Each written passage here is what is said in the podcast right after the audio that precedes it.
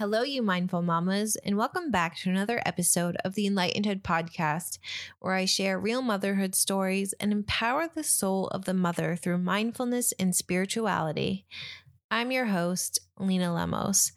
One of the reasons I created Enlightenedhood was I was really sick of small talk, and my soul was just aching to have these deep and meaningful conversations with other women. And it has just been one of the most amazing experiences curating all these really powerful stories. And Becca, I am so proud of you today for your willingness to be vulnerable and open with your story. And I just want to remind anyone listening to this podcast episode how much power there is in your story and how much power there is in your vulnerability. Because if we continue just sharing this shallow rhetoric of motherhood and womanhood, we're not doing ourselves any good. We're not helping anyone else. We're not growing. We're not learning. We're not feeling supported, we're not creating community. So I urge you today to consider being more vulnerable. And as much as we talk about vulnerability in this community, I've realized in talking to family members and other women that vulnerability doesn't come easy. And it is not a natural thing for most people to just open up and be raw. And I am just so humble that this platform is such a safe and beautiful space to do that. And I am so grateful for all the women who have come on this podcast and written articles for enlightened.com that are just so raw and so vulnerable. And I thank you for sharing your story and helping us shift the conversation and the consciousness surrounding motherhood because we are doing good and we are creating change. And this is just such a powerful movement to celebrate motherhood through this lens of mindfulness and vulnerability and spirituality and just talking about the ways that motherhood just rips open your soul because these deep, universal emotions and spiritual experiences are what is going to create this connectedness in motherhood that we have seemed to have lost over the centuries. And again, I'm just so grateful that this platform is helping to create a community that really just empowers vulnerability.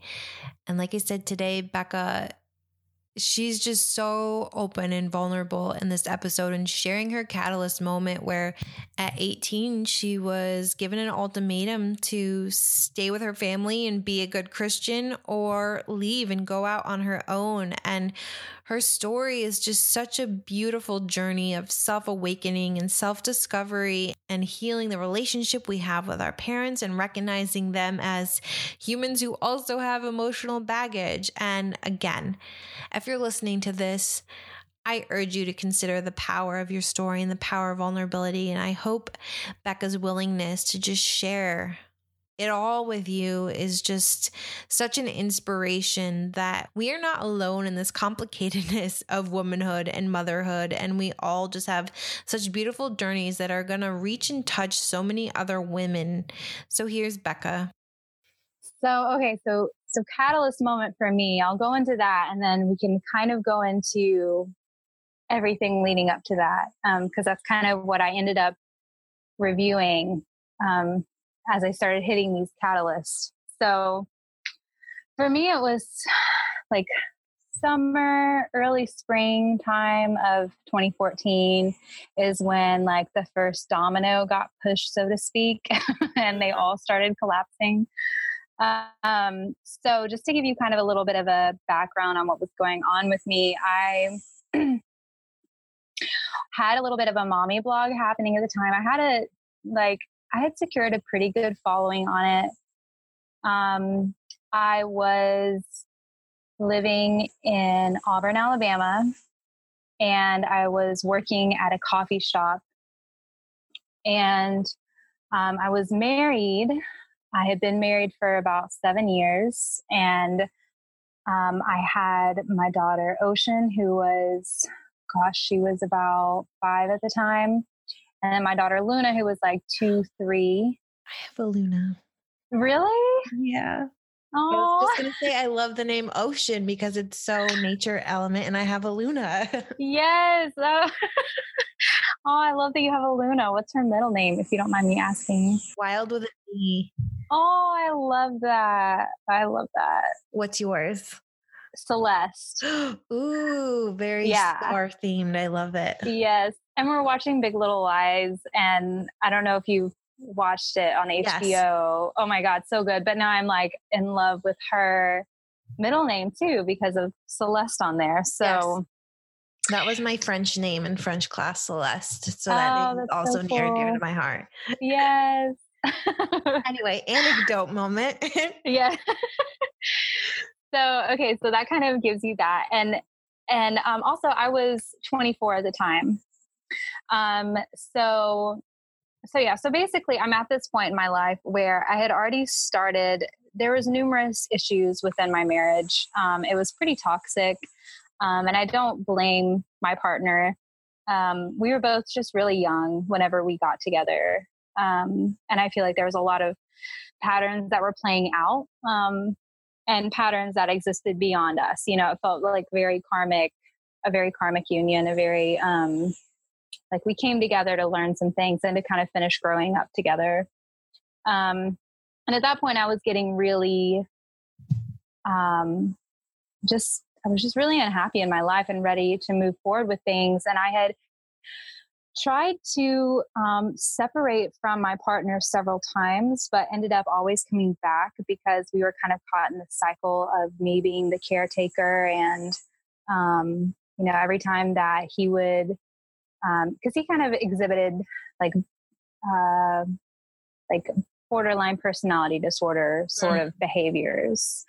Um, and so we, it was very classic where he would have an episode. Um, I would like swear off of him and be like, this is it, where I'm going to leave. And then he would cry and I would hold him and we would, you know, be like, okay, we're going to make it, we're going to make it work. But it was just, you know, very much caught up in these cycles that we weren't even like conscious of. You know, I knew something was not right. I knew this wasn't healthy.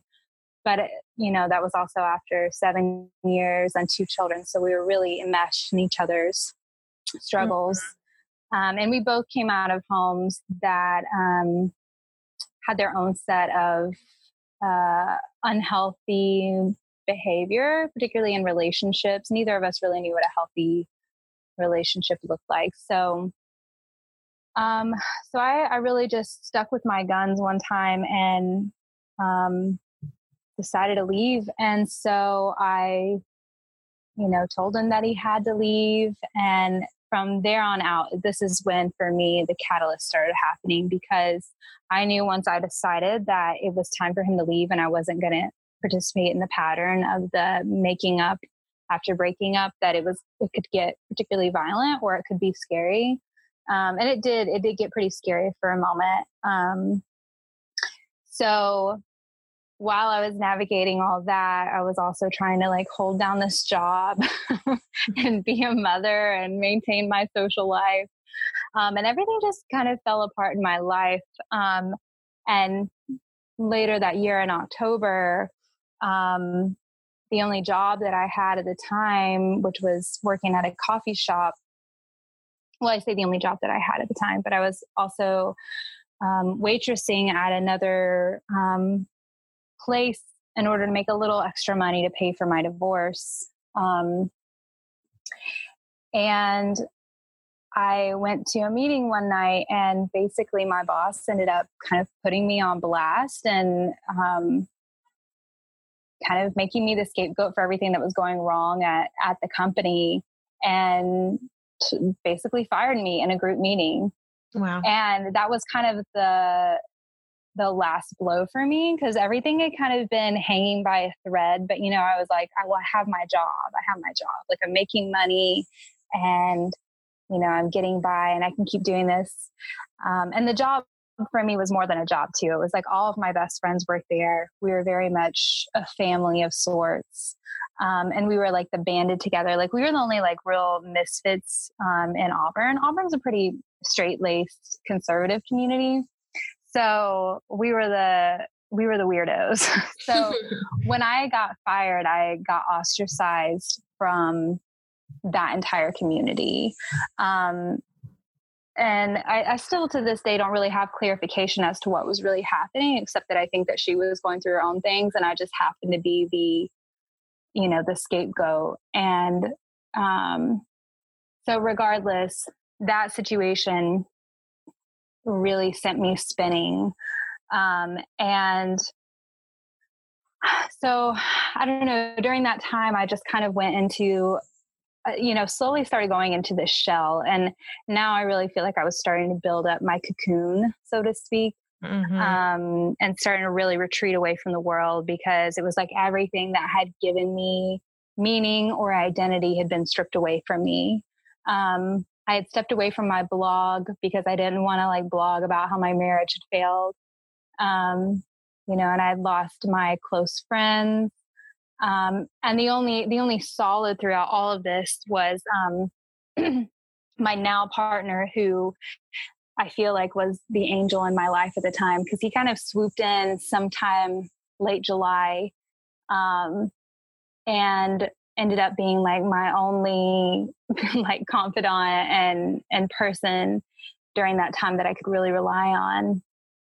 Um, so I don't know. During that time, it was like I I really like I said I went into my cocoon and uh, that was like the darkest times of my life and and also some of the most intriguing. Like I started really um, getting in touch with my magic, so to speak. Mm-hmm. Um, it was the first time that I started getting into like tarot and astrology, like all those things that always held interest for me. But I was so busy doing other things. And I thought, you know, one day I'll get to it. And then in this like dark place in my life, it was like those were the only things that seemed relevant anymore. like the only thing I wanted to do was figure out if there was some way for me to figure out what the hell was going on in my life, you know. Um, and so this all led me into really having to face my past. Um, I am the oldest of seven girls. Wow. Um, yeah. Seven. Oh my goodness. Seven, all girls. And growing up, every single adult, like I remember as a kid being so uncomfortable because they would always ask my parents, like, are you guys trying for a boy? and as girls, once we were old enough to understand what they were implying, we were always like, oh God, why in front of us? Um, but yeah, so I was the oldest of seven girls. And um, my parents were both, um, I don't know, like I, I don't want to imply something that it wasn't, but the way that I was brought up was almost almost cult like because um, my parents had this very specific um, way of doing things. Like we were homeschooled, we weren't allowed to listen to secular music as it was called. We had to listen to Christian, and only things that, that were like okayed by my father. Um, and then um, modesty was really heavily enforced. So I remember at a very young age, my sexuality, my body were two things that were really heavily um, like monitored. Um, and I, I just remember, you know, like the typical experience of like going to get clothes. I always had to try things on for my father, and it had to like pass certain tests um, for modesty. So these were just things that were like, you know, from a young age, I realized made me different from everybody else. I was always really self aware and just really wanted to be able to fit in and not stand out so much. But it was really hard not to stand out when you have seven well there were six yeah. of us at the time but uh, you know seven girls walking around um, and we had like the church minivan and everything yeah, that we drove to. Say, so how did you get places? the church minivan. uh, I, that was and that was the whole thing too. I remember when I got about driving age, my mom would be like, "Are you ready to drive? You want to drive?" And I would be like, "I do not want to drive this. I am not going to be seen driving this."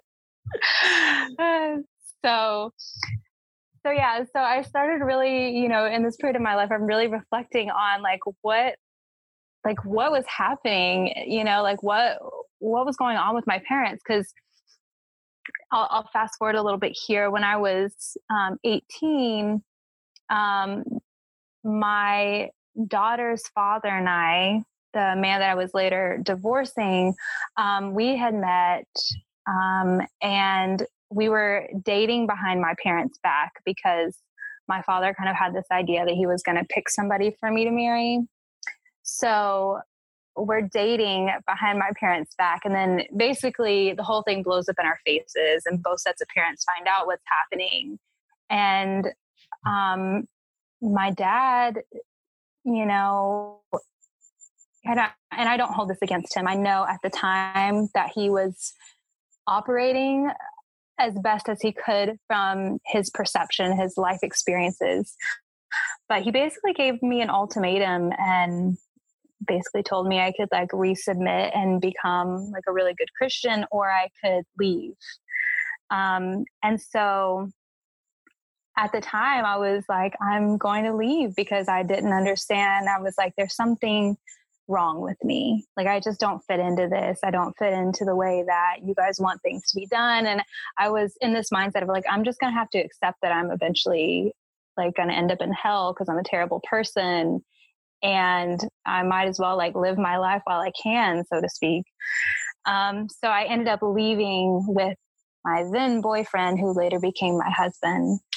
Um, and that was something that I had really avoided dealing with for a long time because it was so painful mm-hmm. um, especially given that you know growing up we had been isolated from most people most social situations um, you know we really only went to like other homeschool functions and um, hung out with other homeschoolers um, and so leaving was extra painful because i was leaving behind not just my family but like my sisters were you know my only like true friends um, so I, I, felt like in a sense that i was abandoning them as well. So it was really something that i had tried to kind of like squish down and bury um, and just pretend like it didn't happen and i didn't talk about my family to hardly anyone um, and i was i was virtually ostracized whenever i left um, so not long after i had my oldest daughter so i had ocean whenever i was 19 um, and I was still kind of under this impression. Um, and I think I was just so eager to get out of my own home and create my own family and my own sense of normal that I thought it would be, you know, it made sense to me to go ahead and start a family with my boyfriend at the time. And I remember him being like, I don't know if this is a good idea. And me being like, yes, it is. This is the plan. It's going to be fine. And I look back and I'm like, that poor 19 year old boy who was like, what have I gotten myself into? so, so we did. And I, uh, and he was the one that suggested the name Oceana. I was I was very against it, but then it grew on me, and I'm so glad that we went with that name now because um, I love it suits her so well. Um, but yeah, so I, you know, I threw myself headfirst after I got pregnant. I was like, I'm going to be such a different parent. I'm not going to parent the way my parents did. Like, I'm going to give them so much freedom. And I just read every single like child psychology book I could get my hands on. And through all of that, I would have little moments where it was like I would really start to understand why my childhood and the, the certain things that happened, why it was detrimental, and why I was feeling things the way that I was now. And I started connecting dots back to my childhood, but it was still really painful to look at. So I channeled all the information I was getting, not so much into looking at my own past, but more into how I was going to raise my children in the future. And, um, and I, I was so radical. Like I wanted to even have a home birth, like unassisted at home. And my my mother-in-law got to me and was like listen just let's just do hospital this time and maybe your next time you can do it at home and i was like okay okay so so we had her at the hospital and it was it was a pretty traumatic event um you know i i knew a lot about birth given the fact that i was like up until the last minute pretty convinced that i was going to birth at home so i had been like really studying and and felt very prepared for everything to come. And then when I got to the hospital, it was like everything was out of my hands. Because mm-hmm. um, not only was I, you know, 19 and everyone looked at me like a typical 19 year old. Like I had no idea what was actually happening and etc. But I was also on Medicaid. Um, and so I feel like there was such a stigma attached to me in the way that I was treated. And uh, I ended up with three epidurals. I tried to go natural, but they they ended up like starting me on pitocin and everything to induce. And then the pain got so intense that yeah. I finally was like, I'll do one epidural. And my doctor gave it to me completely wrong. Um, and it didn't take. And then he gave me another one, and that one didn't take. And then he gave me a third one, and then it was like they all took it once. And it was like my body just, I was so out of my body the whole time I was birthing. Um, so I just remember there was so much sadness around that time in my life. And I just remember feeling so disconnected from my daughter as I was holding her. And I think that was more, I, I, I think that was still something that I had been running from. So this was another theme that came up for me whenever I was in this cocoon, you know, and reflecting back over my life. It was like all these things that I had just been in survival mode and just dealt with. Now I was at this place where it was there was stillness and I, there was no more running and i just was having to sit and, and face all these things um, so not long after i had my daughter ocean um, my husband was in school at the time and he was um, working towards his degree and i really was just throwing myself into motherhood and I, I started the blog that i it was called my little loves at the time and it became my little outlet. Um, I just remember feeling very ostracized in many ways, um, you know, from my family at the time, but then also just as a 19 year old mother in a college town, I felt like there was nobody I could really relate to because um, I was at such a different time in my life. Um, and so let's see, two years later, yeah, two years later, um, my marriage was really on the brink and um, my idea at the time was like if we have another baby it's going to be fixed. So so we immediately tried to get pregnant again and we did and hence luna. Um, and this was actually it was actually such a like of course i don't regret it at all. I'm so grateful. Um, but i truly feel like that pregnancy like saved my life um, because I, I feel like I got to reclaim my power in a lot of that.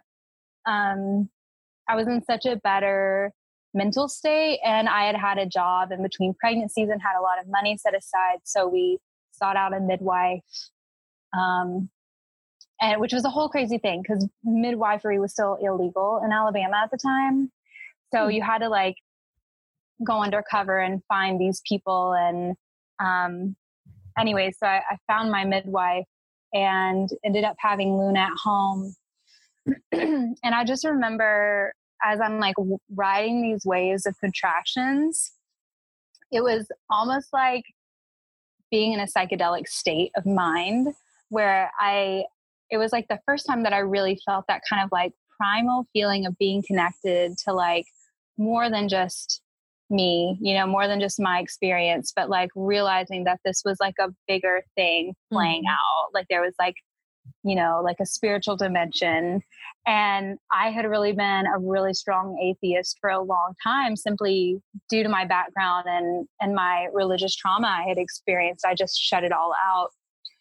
So while I'm birthing and going in and out of these like alternate states, I just remember having one moment where I was about to push where I could feel this like power surging through me. And I just remember feeling like no matter what's about to happen in my life, like having the sense that something, some big thing was about to happen. No matter what's about to happen, I'm going to be able to handle it.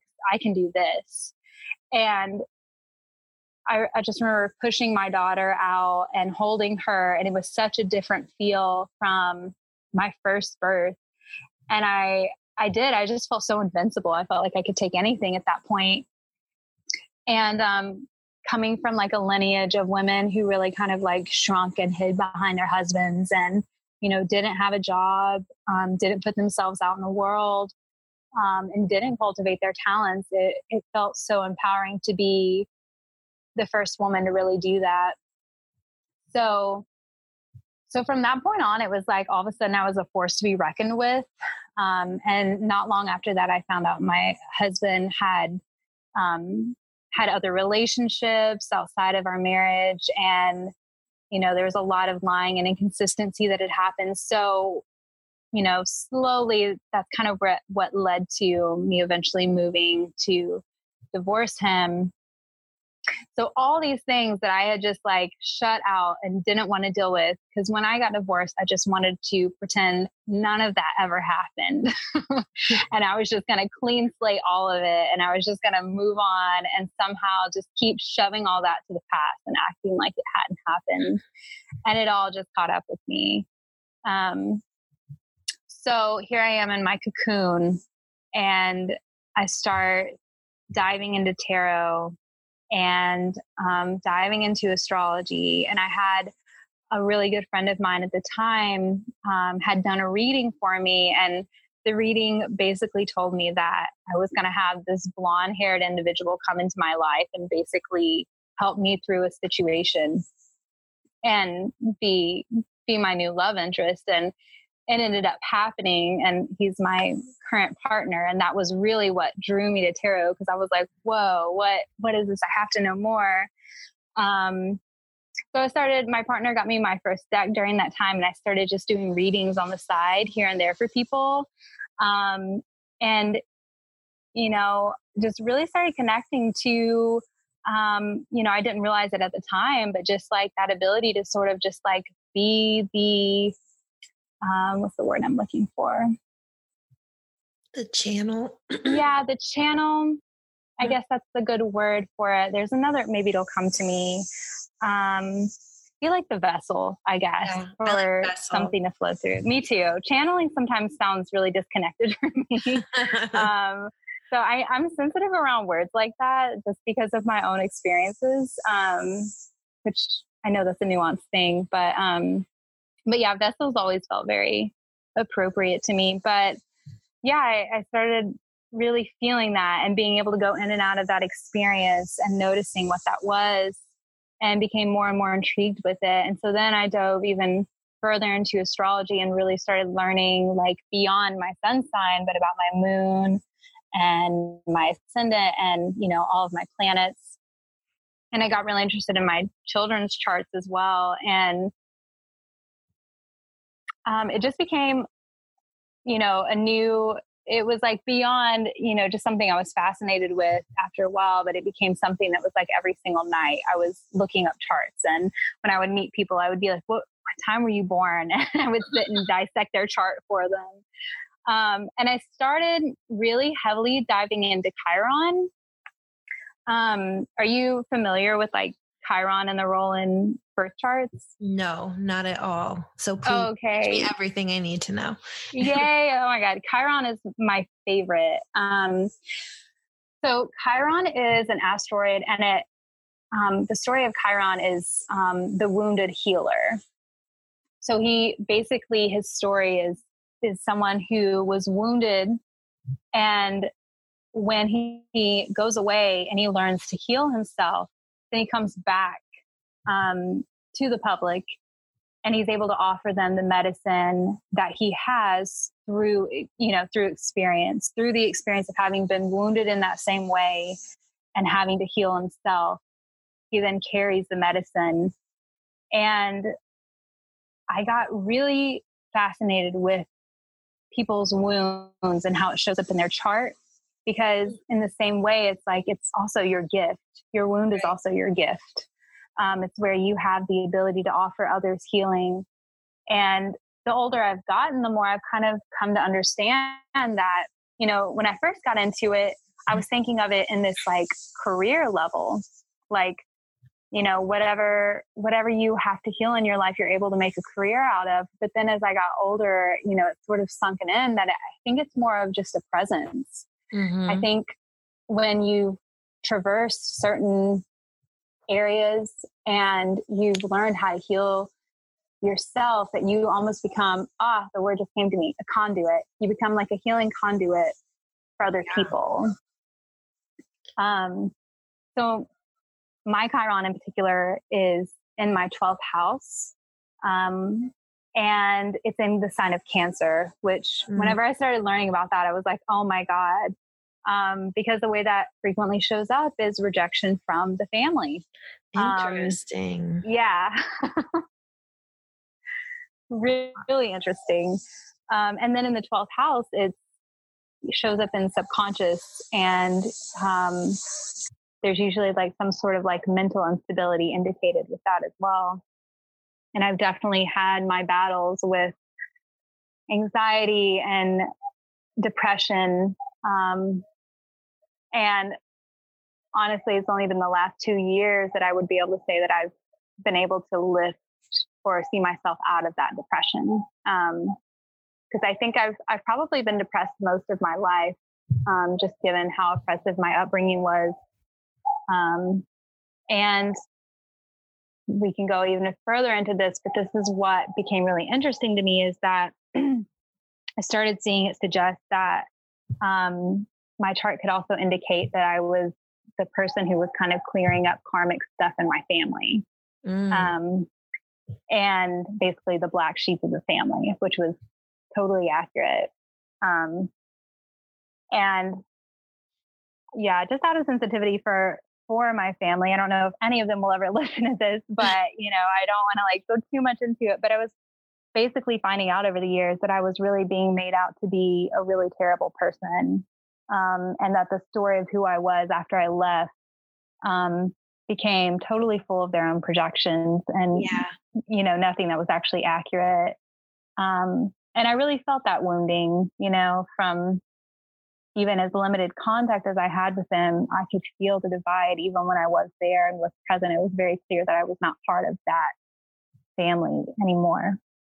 Um, so it was something I really had to to grapple with, and being kicked out of the um, coffee shop job, you know, really felt like another version of being kicked out of a family again, mm. since they had kind of become my adopted family. Yeah. Um, open that wound. Exactly. Yeah. Is the relationship still strenuous with your family? So it's actually so interesting um, because so it's been over 10 years because um, I was kicked out when I was 18. So it's hard to believe it's been so long. Um, but last year, things started to kind of shift a little bit. Mm. Um, and you know, I would not say that things are not strenuous now, but they're definitely um, they're moving towards healing. And I don't know, it's it's it's interesting to kind of watch the way it's going because um, my father actually reached out to me, and I think as as close to an apology as I'm going to get, at least for a long time, um, sent me a song um, I think it's called The Living Years. It's a really old song, but it's basically the son lamenting that he and his father didn't put their differences aside while he was still in his living years. and yeah, I have goosebumps. It, yeah, it was it was a lot for me to take in because you know this was something that whenever I first left home, I just kept thinking, surely that would happen. Like, surely he would apologize. Surely I would be welcomed back in. And it didn't happen. And mm-hmm. then for a long time in my life, there was like this obsession over if I could just get my father to apologize, then everything in my life would be okay again. And then it, it turned into this total full blown resentment. You know, it was like I was so angry about it and blamed my parents for everything that was going wrong in my life. Mm. Um, and then there came this point where it just kind of hit me. Um, and it was during this cocoon time where I was like, why did my parents act that way? You know, like what was going on in their own life that they could kick me out after having kept me so sheltered and pulled away from the world, just all of a sudden forced me out into it, you know, because I had to like adjust to the total different lifestyle that you know my sheltered home hadn't taught me about and um so I started, you know, really looking into their past. I got really interested in what happened to them. And um, so around the same time, I started working a lot with like crystals. Mm-hmm. And I was really drawn to red jasper um, in particular because I was really trying to find some way to heal my own sexuality. Um, just because, you know, I my father projected all of his own um, sexual shame onto me, basically. Mm-hmm. Um, and that was a really heavy burden to carry from a young age. You know, like as soon as, really, as soon as I hit puberty, it was like all of a sudden everything became very monitored what I was wearing, how I was interacting with boys. Um, you know, I I felt like there was always eyes on me, like always my father's eyes watching me and monitoring and controlling how I was interacting, what I was wearing, what I was saying. Um, so, you know, I was, I was just like, what, like, where did this all come from? Because I, I had moved kind of out of this way of just like blaming them because they're just terrible parents and really moved into like they're humans and they had to have some experience that you know, shaped them to perceive the world in such a way that they had to protect me to the point mm-hmm. where they were like sacrificing their relationship with me, you know, and yeah. Um, so so yeah, so I start working with red jasper, and I worked with a yoni egg, and I don't. Are you familiar with yoni yes. eggs? Yep. Okay. Yay. Um. So so wild. The story. I love telling the story because it's so crazy to me. But um. So I, I wear this yoni egg, and um, I think I wore it for like a week straight. And then one day it just popped out and I was trying to put it back in and it was just not going back in. And, um, and I guess, should I explain what yoni eggs are in case anyone who's listening doesn't yeah, know? Sure. okay. Yeah, sure. Go ahead. so, so yoni eggs are crystals and just side note, you should be very, if you're interested in these, make sure that the crystals that you're going to use for this are safe, but they're crystals that you put into your vagina. So, and the idea is that the tissue there is the most absorbent. And so, therefore, it's the most, um, it's also the most absorbent, I guess, of like the, the vibration of whatever that crystal is. Um, and so, yeah, so I started working with this and, and worked for those seven days came out, wouldn't go back in. And it was funny because I was like, no, I, I want to wear you longer. And so I kept trying to put it back in and it wouldn't go in. And I was like, whatever, I guess we're done for a moment. So I like go to wash her. Literally, I'm like washing this yoni egg and I went to go like set it by my plant in the windowsill. And my mom calls me. And my mom and I, we talk um, but it would just be random and never anything below just like skimming the surface or beyond skimming the surface.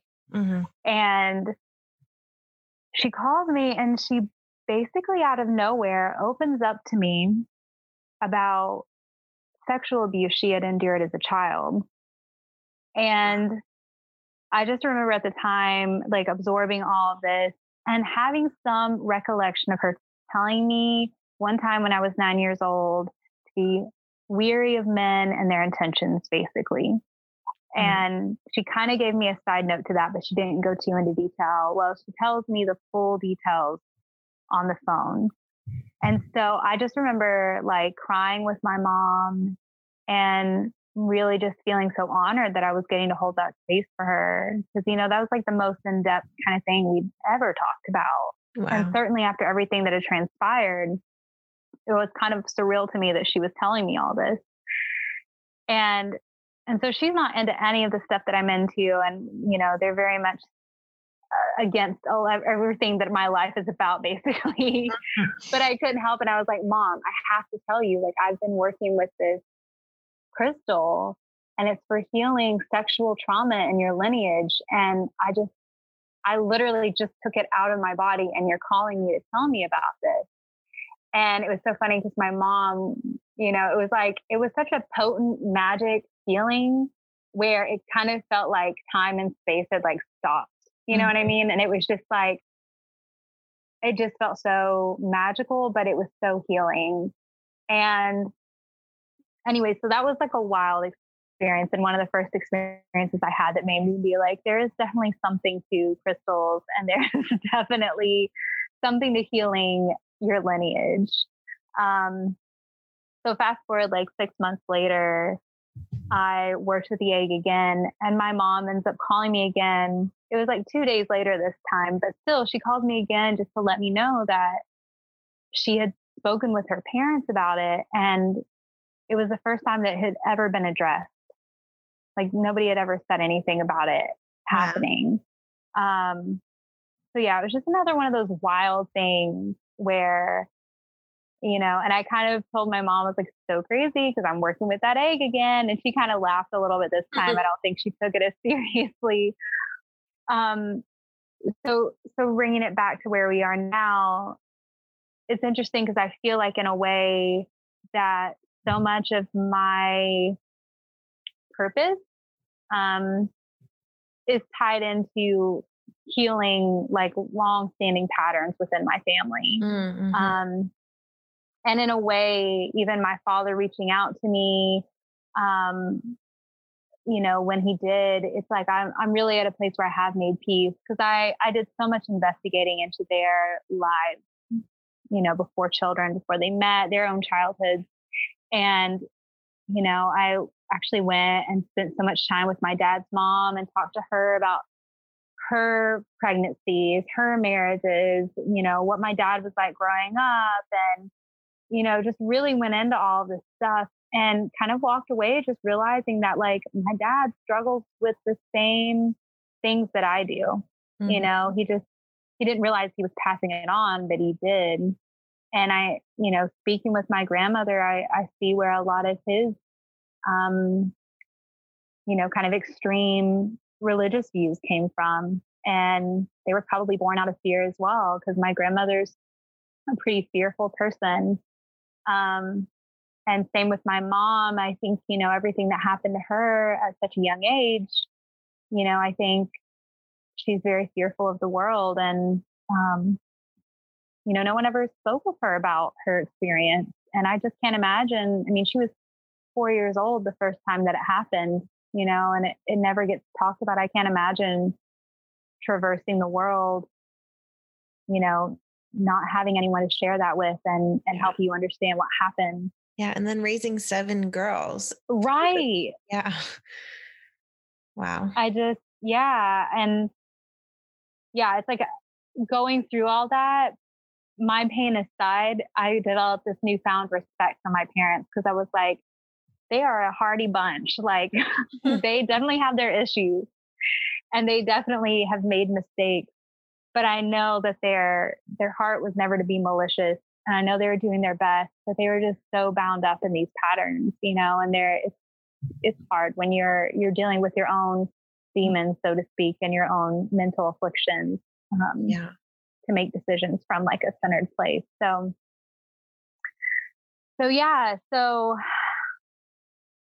I'm not really sure to follow from this. I feel like I've just been on a monologue for so no, long. It's been beautiful. I I think it's such a beautiful thing that you're able to recognize that about your parents because I think it's such a real thing that the trauma, the multi-generational trauma that we mm-hmm. carry and the fact that you can step outside that and recognize that your parents went through some shit and then yeah. yes they projected it onto you but detaching yourself from that and seeing it from a point that and anyone just seeing it from a point that our parents are mere humans just like us yeah and i think a lot of times we just hold them at this really high place and like you said they never meant to do anything malicious but i think since we have such a very strong almost authoritative relationship with our parents sometimes we yeah. that it's not always they did it on purpose right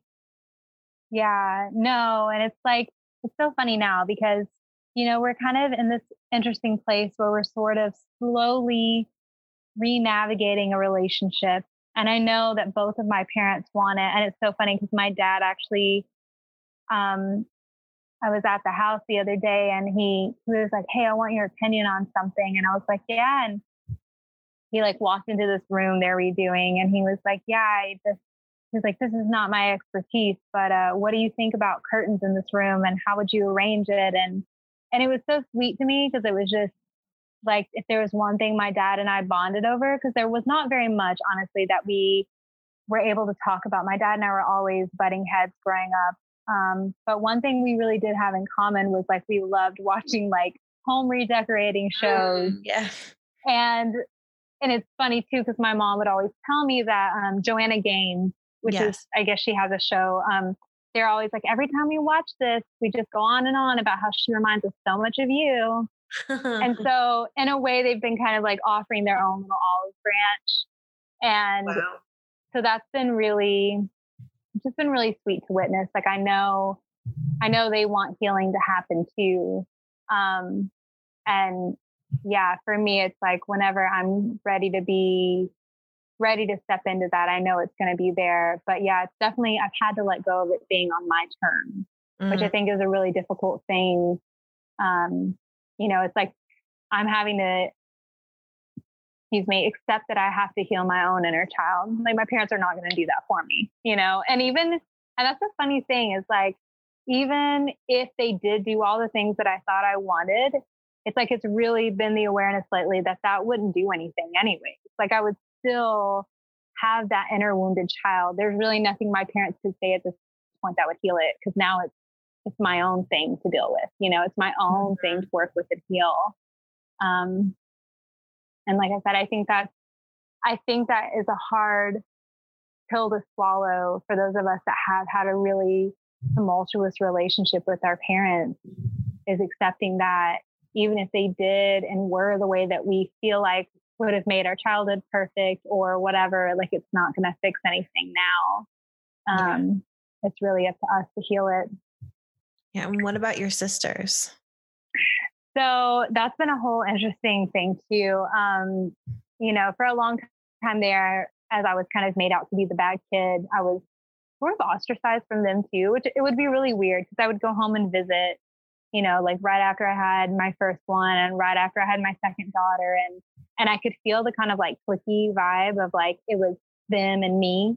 Mm-hmm. Um, and then as they all got older and started, you know, becoming their own individual people, um, like once they would leave home, they usually they were still kind of avoidant of me, but they would slowly make their way back to me. And and at this point now, we've all we all have a, a, relationship and all of us have been working to um, like we did christmas and thanksgiving together last year um, and the year before we had it at one of my sisters who's now married and has her own place we did it at her place um, so there's kind of been this reestablishing relationships on our terms and as adults now um, although the youngest one is still my youngest sibling is 11, so she's still at home. And then my other younger sibling is 16, mm-hmm. or she mm-hmm. just turned 17. So, but I do have much better relationships with them. Um, and they come over to my house more frequently. It's been a more and more okay thing. Um, and then let's see, the others. I have a sister who lives in Orlando and she's a school teacher teacher and like travels the world and she's she's just awesome. And um, other sister who lives closer by and is married, and then another sister close by, and we're all on good terms. We all have a, a good relationship.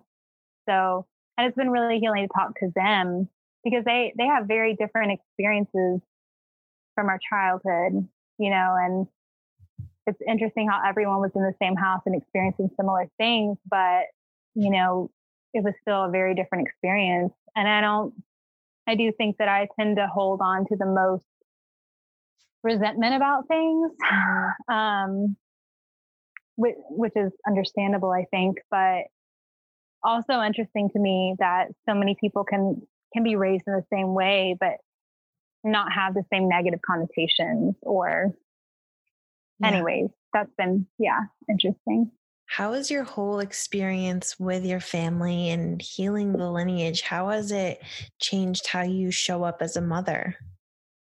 Oh my God. That's that's exact like my children are what changed it, you know, because and I often think, you know, I have people ask me all the time, do you regret having children so young? And I'm like, you know, if you had asked me when I was 20, at times I would have been like, yes, You know, if you had asked me when I was 22, 23, 24, I would have been like, yes. Not all the time, but it was a frequent thing that came up of feeling like, did I ruin my life having kids so young? You know, like, why did I do this to myself? And at this point, I just, I look back and see how all of it, like, I couldn't have, I couldn't have chosen the things that I did better because if it were not for my children and them forcing me to look at my behavior and to really look at, you know, raising a kid and really look into the psychology of that and look into, you know, how do you keep from traumatizing your children basically like how do you raise them yeah. to be able to be free thinkers and to be able to um to be their authentic self and to accept them for that you know? Um i just i feel like i would be on a totally different wavelength. I feel like i could still be running from it you know? But having children and and recognizing that i did not want to do to them what i felt like had been done to me i just got so much more serious about my life at a young age. And now at 29 i feel like i have a view on the world that you know if i had chosen a different path i might just now be getting around to developing if that yeah. makes sense. Yeah no um, i totally get it and i think one of the things i've loved the most of talking to women on this podcast is just that collective experience of how motherhood just rips you open spiritually oh my god. Yeah. It does and then like so my oldest now is 10 and talk about a mirror like there are so many times when i want to be frustrated with her about something and i'm just like i cannot i cannot be mad at you because you come by it so honestly like you are literally me at 10 years old. And it has provided such a window into you, you know understanding like I have such a broader perspective on things than my own mother did when she was raising me at this age. Mm-hmm. So I mm-hmm. can understand as much as she, my 10 year old, is challenging me now with the perspective that I have. I understand now why I scared the mess out of my parents, you know, like mm-hmm. why I really was a handful for them and why I did get a lot of the projection because I really wasn't here to play anyone else's games, you know, like I was here to do my own thing. And I see that so much in my daughter. And, you know, it's so humbling to to really see that clear mirror. Um and to know like, I don't know, to be able to reflect back on my own experience and then, you know, figure out how am I going to step out of the way and let her be yourself. Um so yeah, I I don't know what made me think of this, but um, I was actually listening to a podcast, um, Mythic Medicine, um, mm-hmm. with Amber Magnolia, I believe is her name, and uh, she was talking to um, Erin Merriman Rivera, I believe is her name, and they were talking about um, she was talking about mothering and motherhood, and she was saying that, you know, at one point she decided to kind of take on the name Yaya, and she realized that that was um, a name that her mother had gone by. And she said, and through that experience, she realized that, you know, to have a daughter and to be a mother is basically just to realize that it's the same essence of a being, so to speak, mm-hmm. just filtered through a different set of specific experiences um, in life. And I don't know, there was something about that that was just so potent and beautiful to me because I can think of all the times I've seen myself in my mother as a mother and knowing her experiences that she had that shaped her and really understanding, you know, the fearful little girl that's been inside of her.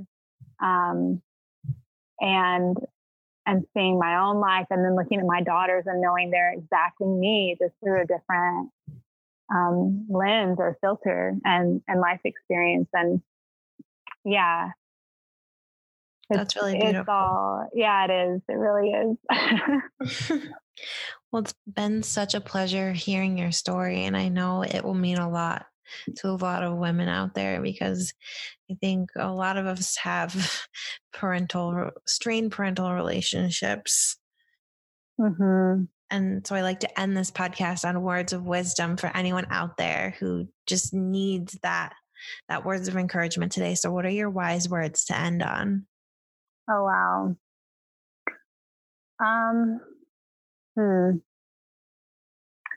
I think the the wisest thing I have, especially in reference to everything we talked about, is to, you know, when you feel like you're ready to stop running and and face whatever it is because whatever it is holds the medicine that you're seeking.